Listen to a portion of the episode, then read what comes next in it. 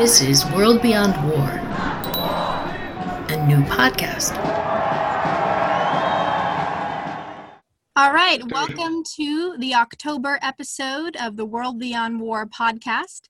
My name is Greta Zarro. I'm the organizing director for World Beyond War. And I'm joined today by my co host, Marc Eliot Stein. Hi, Marc. Hi, Greta.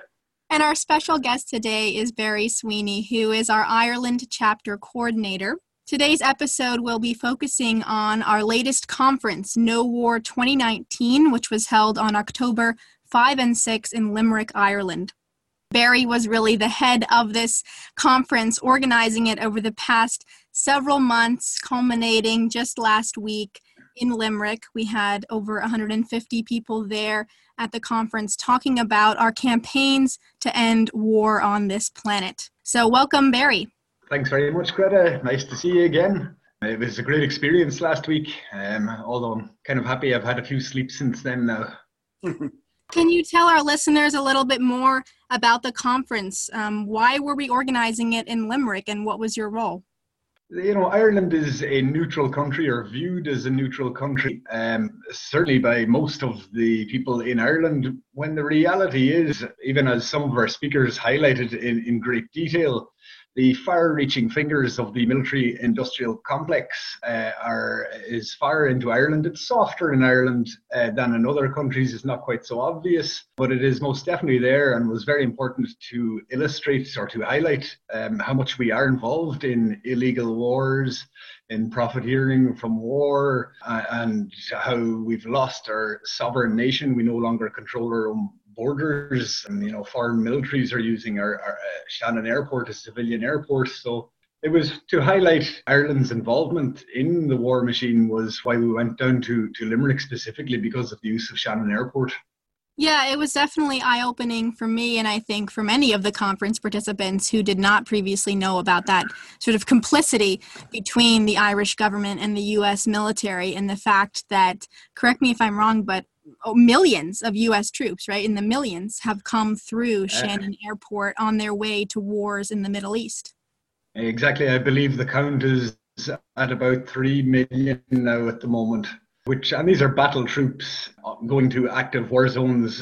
You know they're not going uh, to peacekeeping missions or any other humanitarian aid. So war they have arms on them they have guns on them um, and they're going right through what supposedly is a, a neutral nation so it, it is it's it's quite shocking and then listening to some of the speakers when you're getting the most up to date information. Like Clare Daly, although she couldn't make the conference, uh, she did send us a, a video she pre recorded about the militarization of Europe and the budgets in in Europe and how much money is spent on militarization as opposed to ecological protection. Um, it was just amazing to see where the priorities are, where the money's really going, uh, how much money money is going into militaristic lobbying in the EU as opposed to green projects, and just seeing how imbalanced the whole situation is, and to see where our leaders really are bringing us. Barry, I'd love to know what the level of awareness in Ireland is about US use of Ireland's airports.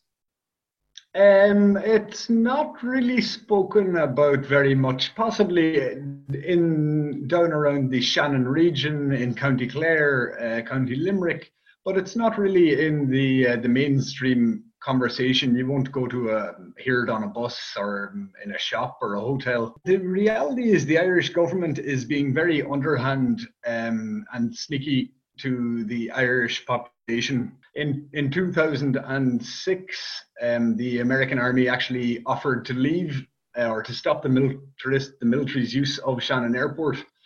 We found that out through some WikiLeaks, some cables that WikiLeaks leaks um, 10 years ago or so. And the Irish government told the American military not to go because they didn't want the protesters to know that they'd won. So it's not, things are not very clear. Things are held back in the dark. Um, the, the, the people of Ireland aren't treated with transparency and honesty. They're, and they're, they're, they're, they're trying to fool the nation, to be frankly honest. Um, even just going back to PESCO, like all the European nations are delighted with the formation of PESCO. They're celebrating it. You know, the, Macron talks about it. They all talk about it. It's in the newspapers. They think it's so important that Europe has a, a, an army in these modern days with the other large militaristic threats out there.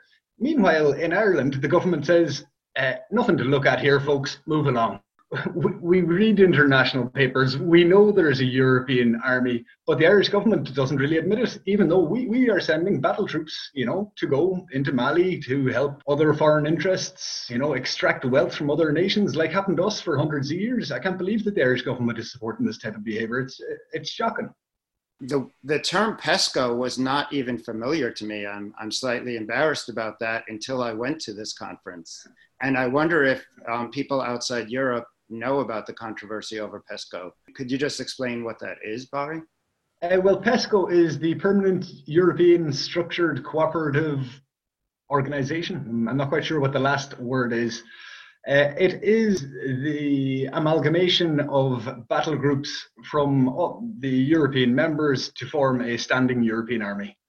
Um, I think by 2022, uh, they're hoping to have is it 200,000 soldiers uh, ready to go all the time. Uh, now Europe's never had an army before, um, so this is a very new development, and it's it's it's really of um, great importance, and uh, they're clearly trying to hide it.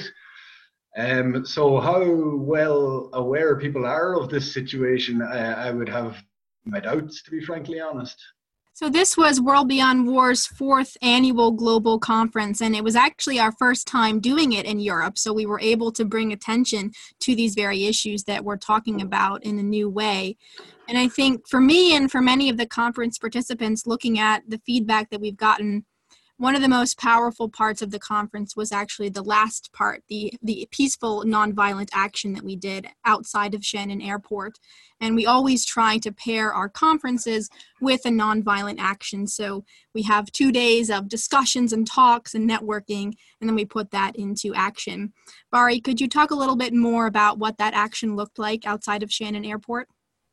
Yeah I I also really enjoyed that myself. Um it's we met. We went from the conference over to the airport. Some carpooling, some in in buses, uh, where we had uh, the evening previously set up a little peace camp. Some people actually slept there in tents, and we had a little. Um, I don't know what you call it, a bowl with a fire. Um, so when we arrived the next day, it, it already looked quite homely, um, you know, and there was quite a lot of banners and things put out. Um, we then walked from the peace camp as far as the airport, where we requested uh, from the um, police on duty that they search um, any military planes that were in Shannon Airport at the time. They refused. They have to refuse. That's what's going to happen. And we stayed there for I'm not quite sure how long it was, almost an hour, certainly 45 minutes singing songs, um, making some speeches. Um, what I really enjoyed about it was the peaceful aspect of it. Um, I, I, think it's very important when we are organizing uh, protests not to antagonize people. Like when we were there, we we just blocked one half of the road so that other cars could still go in and out from the airport, could still catch their flights, could still get on with their lives um, because I don't feel that antagonizing. We want to connect with the public. We want people, we want families to be able to come to our events. We want to be, um, you know, we don't want to um, upset people and alienate ourselves from people at all. So I was very happy that it was uh, nicely organized, very peaceful. I myself called the police five days beforehand to inform them what we were planning so that they wouldn't be surprised and suddenly turn up aggressive a nice peaceful protest. Uh, so I was very happy that that uh, part of it went very well. Uh, and another part that I really really liked was what um, Edward Horgan uh, had organised um, through his initiative of naming the children. That's trying to name all the children that have been lost in Middle Eastern wars uh, over the last 20 years or so, um, which very very saddening, saddeningly he has arrived at a number of almost 1 million children um, and the symbol, like he brought along a lot of empty shoes to represent uh, all the children, not all the children, but some of the children lost in the Middle East. And I, I really thought that brought the, the symbolism of, you know, the, the, lives lost in war. And it's not just a statistic or some big number, 900,000. You know, I can't even understand what 900,000 children look like. Uh, but when you can see some shoes there and you can picture it and you can imagine little children standing in those shoes. I really thought that was a powerful image uh, and I really, really uh, thought that was a, a wonderful addition to the protest. Yeah, I agree. That was a very powerful image and not something that I've seen used before at other actions. And especially when we dragged those shoes behind us as we were marching and then delivered them in front of the p- police who just sort of stared at us blindly and, and didn't give us any emotional response. Well, the police as well. You never. Some of them might be sympathetic to us, but they're on duty and they're told, you know, you don't sympathise or you don't antagonise. You know, they just stand there straight faced. You know, they weren't aggressive with us, and yet they weren't sympathetic with us. They were just neutral for the day. They fulfilled their role, and I also think that's being peaceful you know, who knows? Maybe there are a few sympathetic people there, and they might begin to think, oh, you know, these people aren't so bad. I really don't like um, actions that are antagonistic uh, or that are designed to be provocative, particularly. Um, you know, I don't think that's the, the route to go down. So I was really, really happy with how that part went. All right. Barry, I talked to another Irish person there. I wish I remembered his name. And I at the protest, and I asked him, "So where where do you think the, the police are on this? Where are whose side are they on? And he actually said he thinks that they're going to keep a stone face. They're going to show no expression here. But when they go home to their families, they're going to say that they approved of it. I would say some do, yeah. I, yeah. I hope he was right. And, you know, having been to many protests in the United States, I was actually um, very curious to see what a different police force's sort of personality would be like and I, I did also sense that there was no hostility. And I've, I've seen plenty of hostility from American police forces, as well as often in, in the United States, also sometimes police forces that are sympathetic. But there sure is a difference, and I was glad to see that. Yeah. Everybody's a person at the end of the day, and they saw those empty shoes too. I'd like to ask you, Barry, and and this is sometimes difficult for anti-war activists or any other activists to talk about themselves but i'm really curious what is it um, that made you become an anti-war activist uh, that's a good question um, well, it's a recent enough development. Um, I got involved with World Beyond War in 2016. I took the online course just by chance searching around online looking for courses to do. I, I like doing courses. I came across the um, War Abolition 101 and I did the course. And by the end of the course, I uh, decided that I should be uh, involved, uh, actively involved in trying to create a, a, more peaceful world and trying to move the world past. Um, it's very dangerous teething problems um, as we try to grow up from our teenage years. Uh, like previously, I was involved in um, climate issues and permaculture, and these are still very important issues. The real reason I, I got into peace issues was because I can see that the climate movement is already quite trendy. There are any number of groups and thousands of people who are active and it's it's it, people talk about you, you go to a pub people will talk about climate issues. You know that's in the mainstream. Uh, i find the peace movement is never spoken about and really um, there's a lot less people involved in it. Um, so that's where i see the greatest need for people to get involved. Um, and, um, i just decided that war was where i needed to lean my shoulder do you have many um, compatriots? I do. Um, almost all the people I speak to are, you know, can em- emphasize or connect with what I'm saying. They don't all see how they can get involved. Um, I think sometimes it, it might appear uh, just a little difficult to figure out how can I get involved in the peace movement? What can I do? Who am I? And in fact, the very first panel with the chapter coordinators, we all um, spoke about why we started becoming involved with World Beyond War. Uh, I found that to be very motivating to hear other people's emotions about how they'd connected with our movement how they had felt the need to do something. Um, and these were just ordinary people with ordinary lives, with jobs.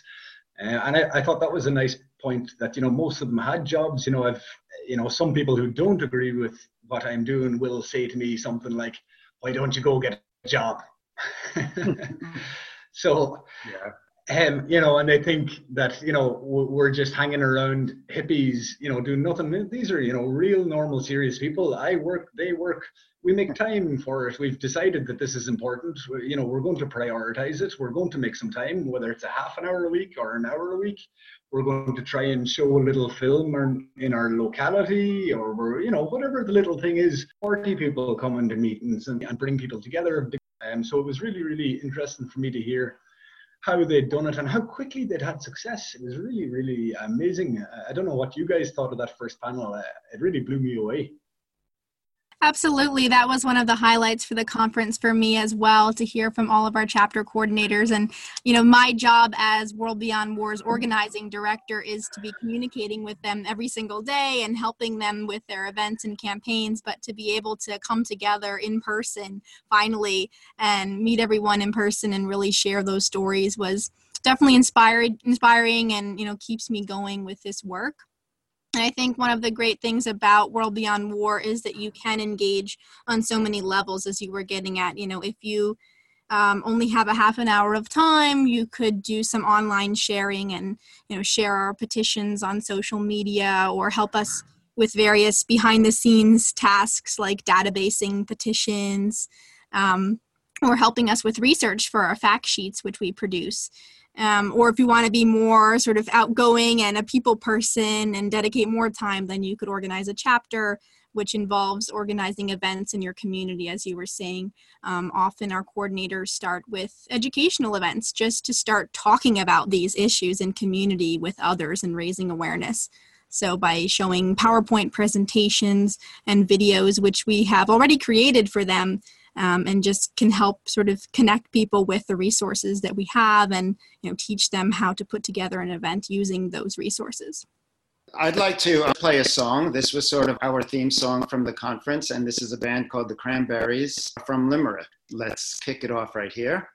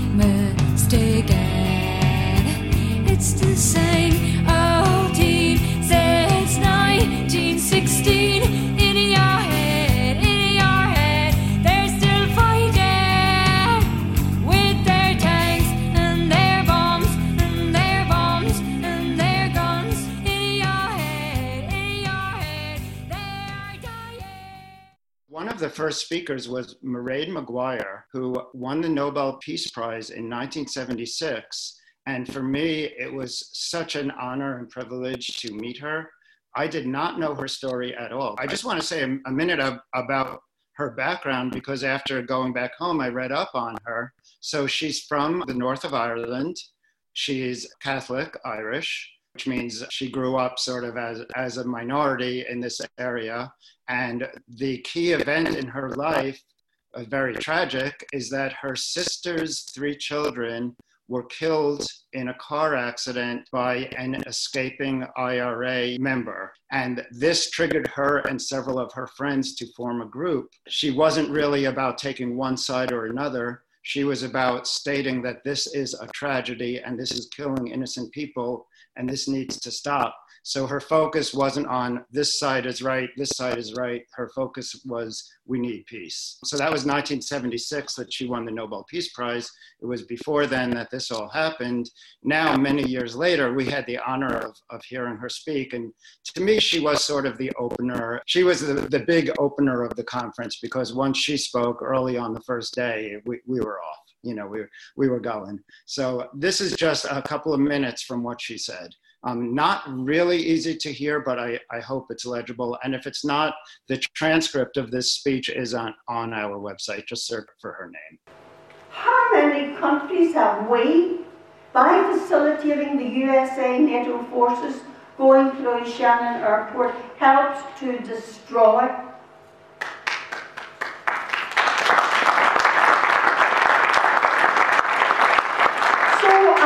ask the people of Ireland, how does this sit with you? I have visited Iraq, Afghanistan, Palestine, and Syria, and seen the devastation and the destruction caused by the military intervention in these countries. I believe it is time to abolish militarism and solve our problems through international law, mediation, dialogue, and negotiation. As an alleged neutral country, it is important that the Irish government ensures that Shannon Airport is used for civilian purposes and not used to facilitate US military occupations, invasions, renditions, and war purposes. The Irish people strongly support neutrality, but this is being negated by the use of Shannon Airport by the US military. Ireland and the Irish people, much loved and respected around the world, and seen as a country that has contributed much to the development of many countries, particularly through education, healthcare, arts, and music. However, that history is endangered by the government's accommodating the US military in Shannon Airport, also by its participation in NATO-led forces such as the International Security Assistance Force in Afghanistan. Ireland's neutrality places it in an important position and arising out of the experience in peacemaking and conflict resolution in Northern Ireland, where I come from, and at home, it could be a mediator in general and complete disarmament and conflict resolution in other countries caught up in the tragedy of violence and war. It also has an important role in the upholding of the Good Friday Agreement and helping with the restoration of the Stormont Parliament in Northern Ireland because we in Northern Ireland must restore our Parliament, must build the, tr the trust and friendship in Northern Ireland and solve our ethnic, political conflict in the north of Ireland and take down our walls in Belfast. I'm very hopeful for the future and I believe if we reject militarism in its entirety as the aberration and dysfunction in human history, and all of us, no matter what area of change we work in, can unite and agree. We want a demilitarized, armed, unarmed world. We can do this together if we unite our voices together, no matter what area of work we live in. If the vision becomes a demilitarized world, we can do this, and we will be a serious threat to those who believe that the future is a highly militarized, divided world. Our vision is different. And our vision can work only when we unite each other. Let us remember in human history, people abolished slavery, piracy, piracy, and we can abolish militant war and relegate these barbaric ways to the dustbin of history. And women can play an important role. This is about nurturing and looking after and looking out for all the children, all the men, all the women, all the children in the world. Women play a great role here in compassion and building peace and love. And you can't stop love. We never asked, does love exist? We all know love exists. it's the power of love, isn't it? In this very room, we all know what love is. And when people say to me, peace isn't possible, I say, is love possible? Of course it is. It's part of human nature, so is peace. Okay. Any thoughts on that? Were you able to hear that well? Yeah, I heard it well. Moderately. I'm I'm probably better at uh, understanding the Northern Ireland accent as well. I have a little advantage over you. Yeah. Um, no, I, I actually missed part of her speech just running around a little. She's a great speaker. She actually didn't have a single note. She didn't have anything written down. You know, she, she spoke from the heart, um, and it was really, really powerful. Like exactly like you, your introduction said at the start, Marc, that you know she um, rejected militarism and, and, and won the, the Peace Prize in 1976 because you know no side is right. But it's also well, she's she's right in that uh, the violence, you know, becomes just a tit for tat. You know, my uncle was killed here. I'm going to take my revenge. You know, it's just blood revenges that go down through the generations. Um, and in the end, it's nobody. She uh, Mairead is right. Like no side is right. Nobody is left with any moral integrity after you know a few over and backs of killing each other's children and uncles and brothers and sisters. There are no, there's no moral high ground in war. It, it must all go. It must all be rejected. It's a grotesquerie. You know, it's not necessary for the the organization of of our, of our world at all. In fact, it it hinders our progress. You know, we don't need competition. No, let's fight over this piece of oil. Let's fight over a little bit of water here. You know, we actually need to cooperate together. We need to work together. We have some very large issues uh, in front of us at the moment. And just thinking on very small nationalistic levels isn't going to take us very far. You know, as Edward Horgan said at one stage, you know, he, he said, you know, I'm a Clare man, I'm an Irish man, and he went, I'm a European. But he said, you know, over, my overriding connection is that I'm a human, you know, and not to just be trying to get one over our neighbors all the time. You know, there are other ways uh, that the world can be organized, and war is not a helpful institution. It, it doesn't help us move forward at all. So I'm. the stance she took in the 70s was right, and it's still right, and she still speaks as passionately and as well informed as she ever did. And I was so honored to meet her. It was a really wonderful experience to see her there and hear her speaking. Yeah, um, reading through the conference evaluation forms, her speech was definitely a highlight for all of the participants. And in addition to her her speech, she also marched side by side with us on the way to mm-hmm. Shannon Airport, and I thought that was really powerful. And you can view photos of that march on the conference webpage if you go to worldbeyondwar.org/slash/no-war2019 um, and that page has all of the photos and the videos and PowerPoints from the conference. Yeah. One thing she said there that was interesting, you know, that Ireland could be like a peace ambassador for the world, involved in mediation and things like that. Like, I would love to see that happen. I would love Ireland to become a beacon of peace. There are others in the world, but the more that there are, the better. Like, I don't understand why Ireland is trying to get on the United Nations Security Council.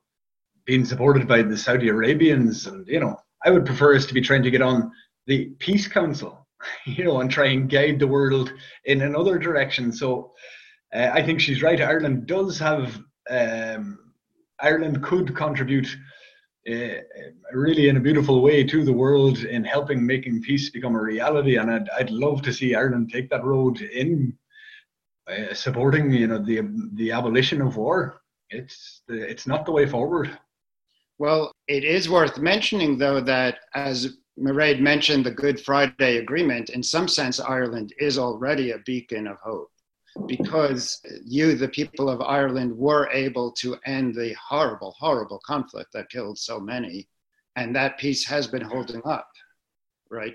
It, it has, yes, yeah, yeah. Uh, and we'd like it to continue to hold up. Um, uh, our uh, definitely look uh, some very large steps were taken over many decades. Um, was involved in it, uh, and many other politicians and important uh, community leaders uh, over the years in Northern Ireland who just stood up and said, "No, you know this cannot continue."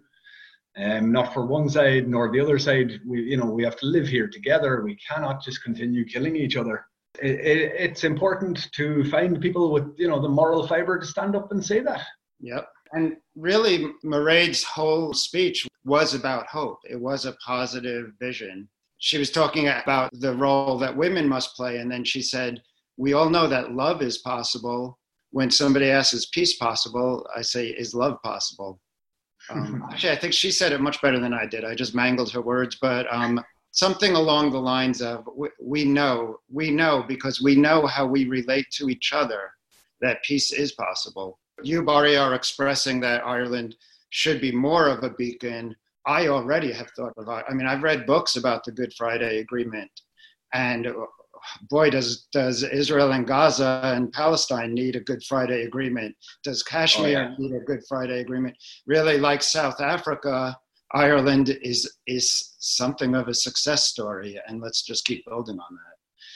Exactly. Yes. Yeah. That's where um, the erosion of those steps is is really a, a, most worrying development. You know, the the support for PESCO in Ireland. Uh, you know, like we're we're committed to now up to six billion euros a year to this European army. I know these numbers are tiny uh, to any American listeners out there, but these are big numbers in Ireland. Um, you know, in 10 years, that's 60 billion. When we just had the financial collapse 10 years ago, our entire bailout was 60 billion. And they told us our, our grandchildren will be paying for this and generations. And now we've just signed up to it willy nilly uh, again for somebody else's army. You know, where's the money going to come from this time? You know, uh, are we going to lose more teachers' jobs, more um, hospitals closing, less nurses, less money for training. Um, we have made huge strides, and yet we're also beginning to take you know some sidewards and backwards strides as well. And it, it's really important that people begin to you know stand up like Mairead, you know, and make their voices heard. Uh, the the government at the end of the day are they're practical people. All politicians are practical people they they like their jobs, they like that life, and they'll do what they have to do to get a vote. You know, if they see that people really want Ireland to be a peaceful country, they'll come around. You know, but it's really up to the people just to stand up. It's a very simple message. You know, we don't want to support wars. You know, well, you're, you're I think that's a good intro to the next clip I'd like to play. And this was a real um, highlight for me. I did not, I have never heard of John Maguire. Laurie, were you the one who found him? Who who is he? Yeah, yeah. Uh, he um, is. Uh, I'm not quite sure of his title in Afri Action Ireland. It might be the chair, might be the director. I'm not 100% sure, but he, he he's um, well established in Afri Action Ireland, who are not just an anti-war movement. They they do a lot of work on um, the environment and fracking in Ireland and things like that as well. Mm-hmm. Uh, he, he's a really lovely man. I I got him involved. I've run two much smaller conferences in Ireland over the last few years for World Beyond War, and um, he was involved not last year but two years back. Uh, a, a absolutely wonderful speaker. Really, um, you could listen to him all day. The segment I'm about to play was very moving for me. As I try to do with this podcast, I think it's important for us to sometimes just sort of take a step back from the direct issues we're, we're working on and think about the deeper psychological and emotional and philosophical issues that, that come to play. And, you know, maybe that's why I, I responded so emotionally myself. I mean, I, I definitely had tears in my eyes as I was listening to this. Maybe just because, as you'll hear, he quotes artists and he quotes philosophers. And, um, you know, he, he um, he was also at the march at Shannon the, the following day, and I remember he he took the megaphone and sang a paraphrase of a Gilbert and Sullivan song. Um, to, yeah. to, he had written different lyrics, um, so he's clearly a um, a you know Renaissance sort of person. So with that said, here I'm going to play John Maguire's remarks. Vasily Kandinsky, the painter, the Russian painter, he wrote an amazing article in 1903, and the title of the article was And. Oh, that was the title of the article. And in it, he expressed the hope that the 20th century would be the century of and rather than the century of either or. I wonder how that turned out. Uh, he didn't live to see all of it, maybe luckily. And that resonates for me with a debate. I cover some of it in what I say here, a debate that happened uh, in Ireland in the 1950s. And that was a debate raised by one of my heroes. We've talked about Dorothy Day. Another of my heroine heroes is Louie Bennett, L O U I E, feminist, member of, founder member or early member of WILPF, a pacifist worker for Irish independence, and a trade unionist. And in the 1950s, she asked, What are the implications of allowing in foreign direct investment? Are we going to end up being militarized? And Sean O'Faolain, the novelist and ex freedom fighter, he had been involved in the independence struggle, told her, Don't talk such nonsense. We live, and these are exactly his words, we live in an either or world. We've got to make a choice. And we've to uh, join the anti communist world, and then we'll prosper. Okay. Um, I'm editing out a little bit there where I wanted to talk about some of my own experience as a child and my encounters with the tradition of the old IRA, etc., and I won't go into that. Uh, but I'm very interested in the embarrassment we feel and that I feel now in talking about ourselves, in not talking about the world, not talking about war, but talking about our own experience. Briefly, I was on the march with my father, a troubadour, not a fighter, uh, going to the unveiling of uh, a monument to the IRA. And this little seven year old boy looked up and said, But these are just men who have put on guns. And I've never completely fathomed the insight that little boy had, but I think there was something profoundly working there. Okay? And I think very often there are things working in our lives that we don't and perhaps we're unable to process. And I'm fascinated by the fact that the theme of limits has come up in almost every talk, in almost every session in the conference so far fences, thresholds, limits. Now, we face unavoidably, I believe, limits in how much sense we can make of ourselves, how much sense we can make of our world. I don't believe the world is irrational. I think it's explicable, but none of us can actually explain all of our own life, all of the world, or all of what's happening between us. And interestingly enough, I'm not going to go into all the philosophers, we can discuss that later, who have spelt this out. But interestingly enough, when we reach the limits of our self understanding and our understanding of the world, we're stupefied. The word stupid doesn't mean lacking intelligence, it means stunned, awestruck. We reach the limits of our language, we reach the limits of our ability to understand our world. Now, I don't think that that is a problem to be solved, and I don't think there's a something to be grasped there. Trying to grasp a something there, I think, is the wrong reaction. I think what we need to do is loo- loosen our grip. But there are two agencies that come along, two agencies, and they offer to carry us beyond the threshold, beyond the limit, beyond our inability to understand our world.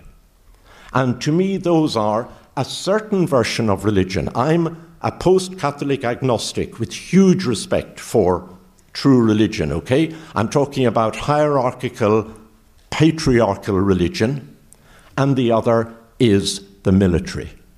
Notre Dame Navy. Notre Dame Navy. I'm reminded, I'm skipping over so much, but anyway, that doesn't matter. Um, I'm reminded of a wonderful radio talk on the BBC World Service by Bassem Youssef. Some of you may know of him, a wonderful um, Egyptian comedian and heart surgeon. That's what we need a heart surgeon with a sense of humour, isn't that right? that's, that's what we all need when we're in ill health. Bassem Youssef used to run a very controversial TV talk show up to 2014 in Egypt.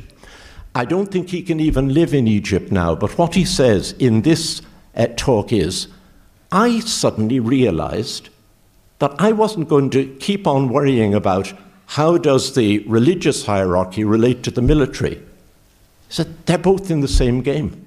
They're both at the same thing. And in the context I'm talking about, they are carrying us beyond our world, our personal worlds, our social worlds, even our ecological world. Hierarchy, militarism, the thrill of militarism. It's a poison. And I don't want to spend too much time pointing out that poison in the great leaders we have. I want more to begin to understand what is it in me that stuns me, that stupefies me, that doesn't let me, as it were, grapple with the fact I've four grandchildren and they are being taught to sing. Soldiers are we. That's the first sentence of the Irish national anthem. I've got an alternative. Soldiers are we? But I, I, I, I, won't claim the copyright. I don't think I'll make much money uh, out of that. That strike a chord with you all as it does with me? Oh yeah, uh, he, he, touches on on many points there. Um, like at the start, he when he's talking about when he was a young child and they went to see the statue and and he realized, you know, that it's just a man with a gun. I was moderating that panel uh, and I was sitting beside him, and his comment uh, immediately made me think of the Liam Clancy song, "The Waltzing Matilda." Mm-hmm. Um, I won't read all the lyrics now, but there is a line in it, you know, where and they put a tin hat on me, and I, you know, away I went to war, and you know, that's just the, the flimsy sort of preparation. That's you know the the falseness of it all. You know, these are just ordinary people with guns, not all necessarily in there for the love or the thrill of war. Many of them conscripted or forced, or you know, paying off loans and all. Uh, so like yeah, that particular image of the, the, the when he realised that they're just men with guns reminded me of Liam Clancy. Uh, and that wonderful song, if listeners don't know it, go on YouTube, uh, type in Liam Clancy Waltzing Matilda. Um, and he talks about the thrill of militarism. if you keep listening to that song, um, it goes on to tell you that there is a fate worse than death um, and there isn't much of a thrill in militarism when you really look at it well. Just listen to that one song, and uh, you'll be converted. There's, there's, there's, there's nothing good about war. It's, it's irrelevant and counterproductive. Yes. But now he's a wonderful speaker and just touched on so many topics in such a short period of time. Yeah, his holistic look at militarism, I think, is very much in line with the mission of World Beyond War and the fact that we were founded really to look holistically at the institution of war and a core part of our mission is education to debunk the myths of war which is what john is getting at in his speech. The myths that you know that war is is necessary and that it is moral and um, all of these kind of connotations that are surrounding war. And that's the core mission that we're getting at with our online courses and our webinars and this podcast and our fact sheets and our conferences is really debunking that myth that war has to exist. Yeah. And even even when he pointed out that the first line in the Irish national anthem is "Soldiers are we," um, you know that was sort of pointing out the insipid nature of war that that it's everywhere already. You know, you turn on a sports game, and uh, you know they bring on the replacements towards the end of the game and the commentators will say you know oh, here come the big guns or ireland are sending on the artillery. You know it's just it's accepted now this type of language. It, it's it's it's it's everywhere. So i was really happy that he pointed out you know uh, how it's in the national anthem and how it's just all around us and it's around us you know it's like a fish. A fish doesn't see water. It doesn't even realize it's around it, but it is surrounded by water. You know, once you realize it, uh, it's it's it's hard to not see it. Then I see it everywhere now. I yeah. see I see it touching education, hospitals, health, roads, trains. I see the destructive nature uh, of it, even in a peaceful country. You know, a, a Western European that's a that's a rich country. Uh, you know, and it's there. It's hollowing out our country too. And that really gets at the need for a culture of peace, which is the third strategy that we talk about in our book about the alternative global security system that we need. And one of those components is that cultural work, that cultural transformation. Just about celebrating peace, you know, and like we spoke about the shoes and the symbolism, you know, and the importance of symbolism. Like you take it, uh, boycotting came from Ireland. You know, we uh, uh, Charles, Captain Charles Jeffrey Boycott. I can't remember the, exactly his name. He was an absentee landlord, English landlord, extracting too much rent, as was the way back in the day. Uh, you know, and Irish people were dying, were emigrating, etc., uh, etc. Et we stopped dealing with them. You know, we wouldn't buy anything from them. Uh, and that was the first boycott. That's what boycotting is. You, you just don't deal with this person anymore. And he eventually left Ireland. You know, like we celebrate the 1916 rising in Ireland, the, the 1798 rising.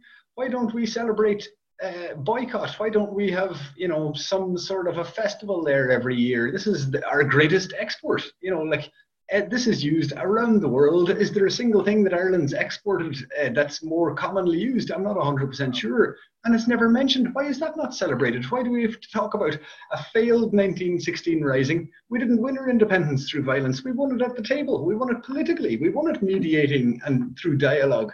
Stop celebrating the stuff that failed. It was a failure. End of story.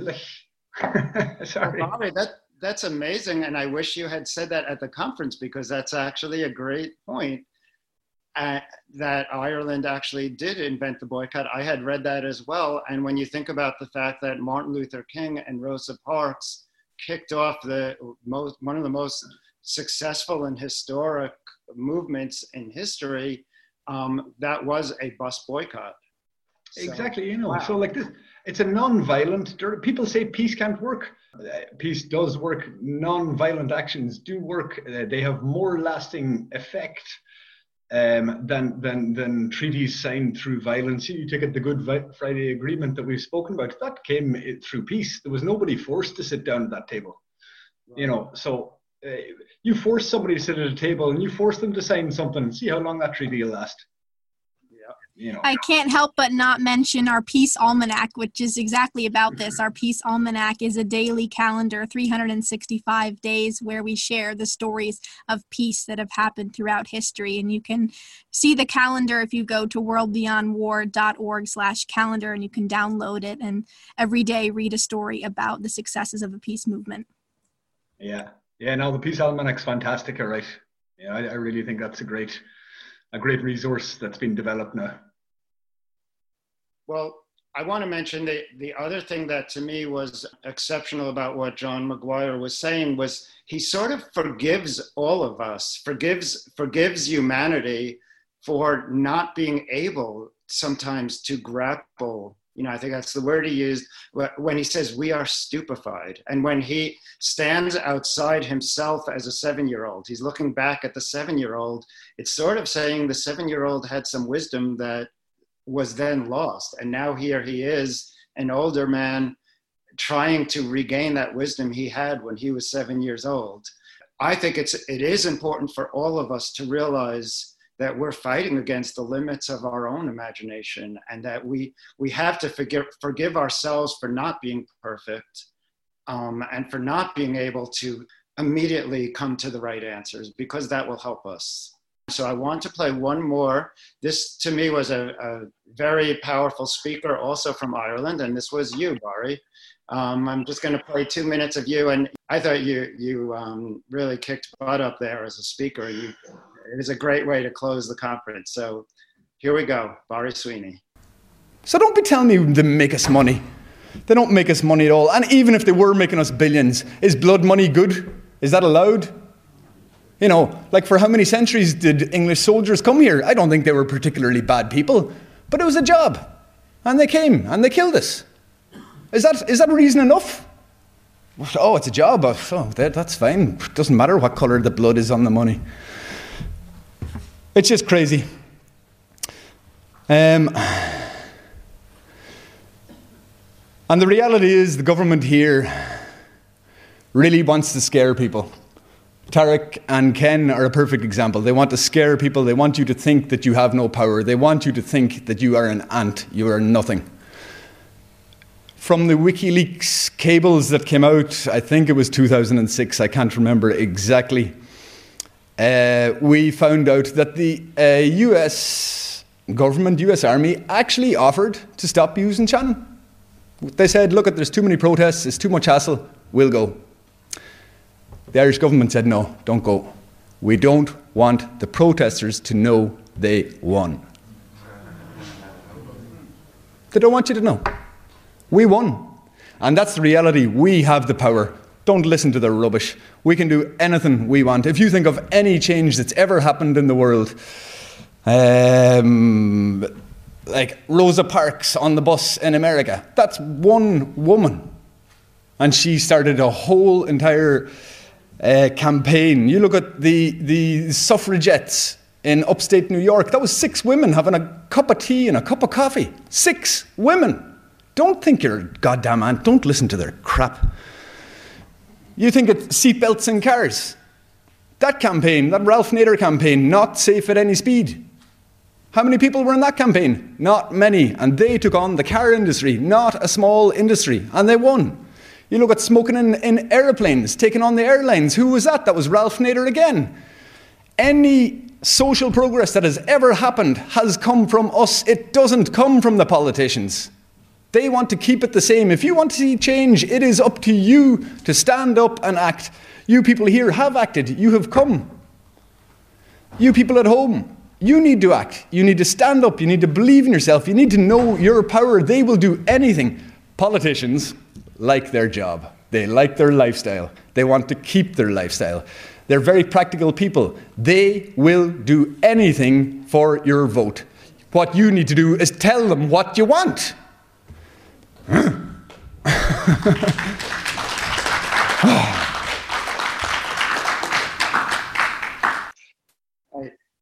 I had to leave in your sort of nonverbal utterances at the end there, Barry. yeah.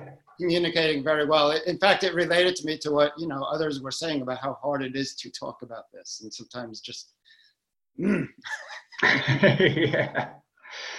No, but that's it. Well, I, I thought actually your last point, sorry, about I see a connection here between what you said about um, John Maguire's speech about the self forgiveness and what I'm saying about people needing to get involved. You know, some people, sometimes people beat themselves up so much that I should have done this and I should have done that. And and they kind of cripple themselves. They waste all their energy. They tear down their, their own self belief. You know, so just learning how to communicate with yourself and, and forgive yourself frees you up to, to be you and to accept you and to have the energy that's inherent in you to, to face whatever particular problem jumps out at you. There's a myriad of problems. You know, uh, there's something that will jump out at you. It'll free you up to be you and to contribute to a better world. And I think that it's really important that people are nice to themselves, you know, that they don't beat themselves up from morning till night.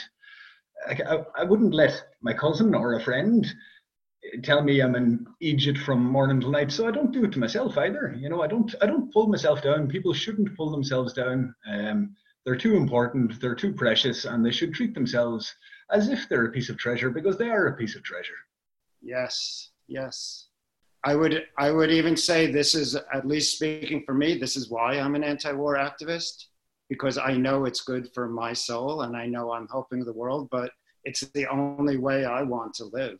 It's it's important for us. I think for me, what stood out from that clip from Barry's speech is kind of the way that you were defining organizing. And that is my my job is organizing. So I think about this all the time, but I think you described it well, which is that our politicians, our decision makers, are not going to just change a policy because they you know they think it's morally right to do that um, it's you know when we're organizing the concept is that we're using mass people pressure as you said to tell the decision makers, to tell the policymakers what we want. So we're not going to convince them with just facts alone or try to make them think that that's the right thing to do, but really to use that organized people pressure. Yeah. Yes. Well, I just want to give a shout out to all the other people who were involved in making this conference happen. So many people. Um, so I hope people will go to our YouTube videos or Facebook videos and and check out some of the other stuff that we only included a few clips here because that's all we had time for, but there was so much more Big thank you to Barry, our Ireland chapter coordinator, who really was the backbone of organizing this, our fourth annual global conference, the first time in Europe. It took months of organizing, and people don't see that, all that behind the scenes work that Barry was doing, running around and getting office supplies and making sure the venue was all set up for the event. So, just a huge thank you to Barry and to all of the volunteers who helped to make the day run smoothly and to run the registration desk. Thank you.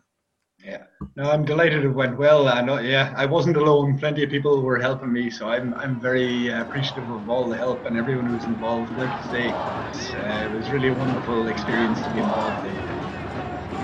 Thanks